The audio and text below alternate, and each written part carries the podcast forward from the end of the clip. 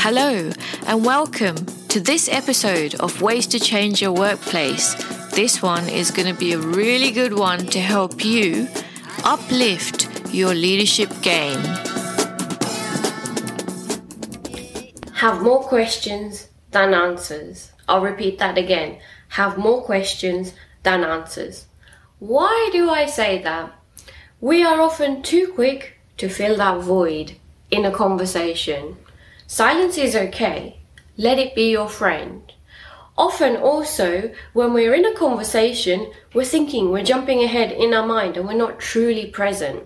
So, one of the tips that I use, and I'm sharing my secrets with you, especially when I'm consulting or when I'm in a group coaching or one to one coaching situation, is to have more questions than answers. It will make you feel uncomfortable. You're not going to have the answers, but guaranteed, with the right questions, you are going to have such a fruitful conversation it's going to take it somewhere else. So try it this week. Have more questions than answers and see where you go.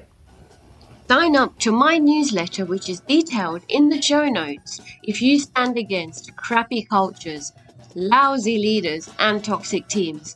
And I'll see you in the next episode.